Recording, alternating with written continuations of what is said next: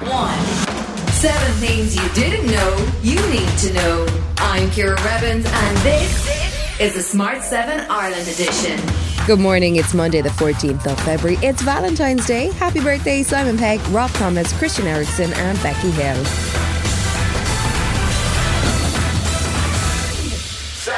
As tensions mounted across the weekend with Russian troops inching closer to the Ukrainian border, the Irish government issued travel advisories warning Irish citizens to avoid travel to the Ukraine and to leave the country immediately. There are currently 50 Irish citizens registered with the Irish Embassy in Kiev, and there are 14 couples who are expecting babies via surrogacy between now and May.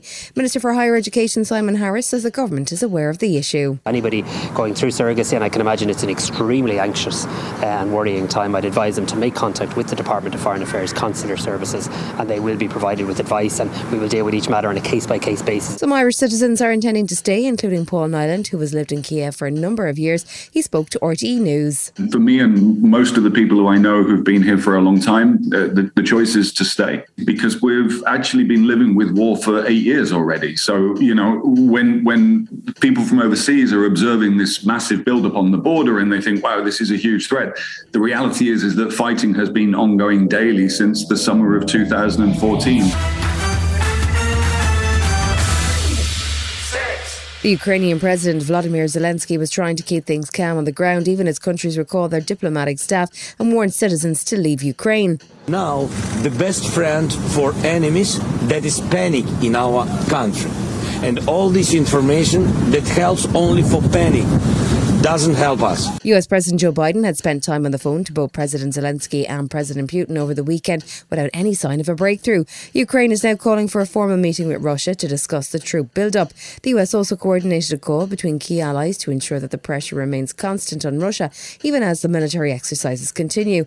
US Secretary of State Antony Blinken was staying on message. If Moscow chooses the path of aggression and further invades Ukraine, the response from the United States and our allies will be swift it will be united. It will be severe.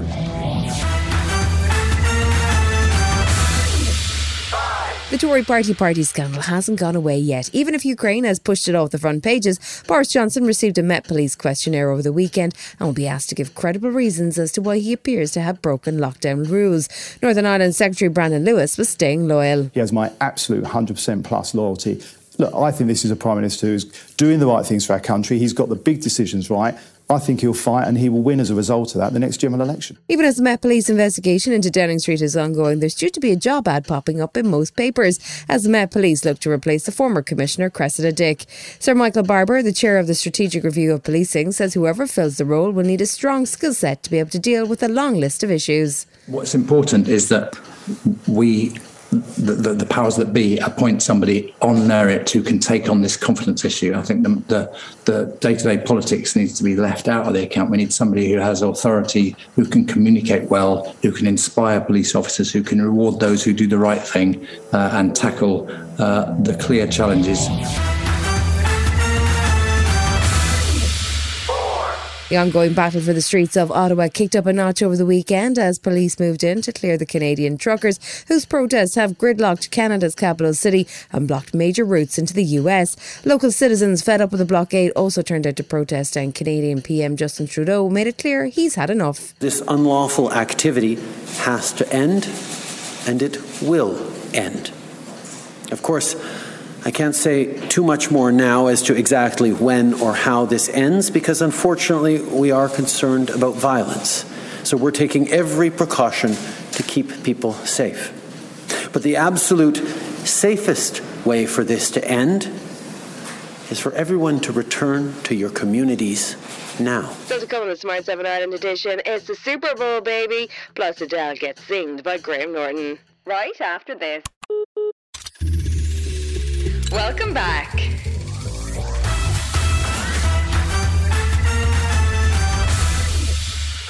The 56th annual Super Bowl took place on Sunday night in California as the Los Angeles Rams took on the Cincinnati Bengals for the Lombardi Trophy.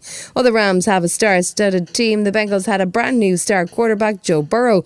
But in the end, that wasn't enough to overwhelm the California star power. The Rams won 23 20 to take only the second Super Bowl in their history, and quarterback Matthew Stafford was delighted. I'm so proud of this team.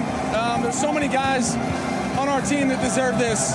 Again, today's the story of our season. You know, it's up and down, it's tough, and we're a freaking tough team. Showed up late and uh, got it done. I'm just, I'm excited. It was a truly spectacular halftime show produced by and starring Dr. Dre with Snoop Dogg, Mary J. Blige, Kendrick Lamar, 50 Cent, and Eminem. It even featured Eminem taking a knee in the middle of the show as a mark of respect to Colin Kaepernick.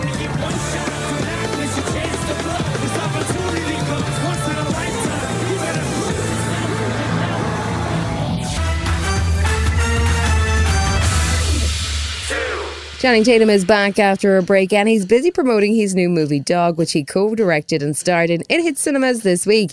It tells the story of a US Army Ranger on a road trip with a military dog on the way to her handler's funeral. But it's a comedy. Channing also got sidetracked on the PR tour and wound up talking about the upcoming Magic Mike 3.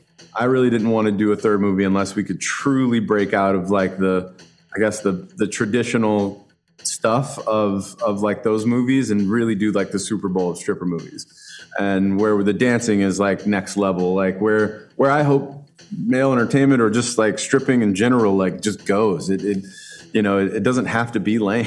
it, really doesn't. It can be cool. Adele had a big weekend winning three awards at the Brits, then partying at Heaven nightclub and even trying a bit of pole dancing. So maybe it was no surprise that she walked right into a zinger from Graham Norton on his Friday night chat show.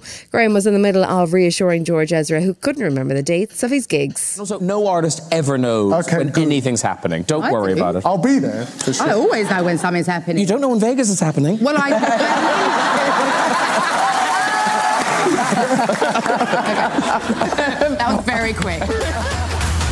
This has been the Smart 7 Ireland edition. Wherever you're listening, do us a favour and hit the follow button. We're back tomorrow morning at 7 a.m. Have yourself a great day. Written, produced, and published by Daft Doris. Hi, this is Ciara from the Smart 7 Ireland edition. Just to let you know, we're pausing this podcast from Friday, the 25th of August, but you can still get up to speed in just seven minutes if you search the Smart 7 and catch up with our UK edition. Thanks for listening.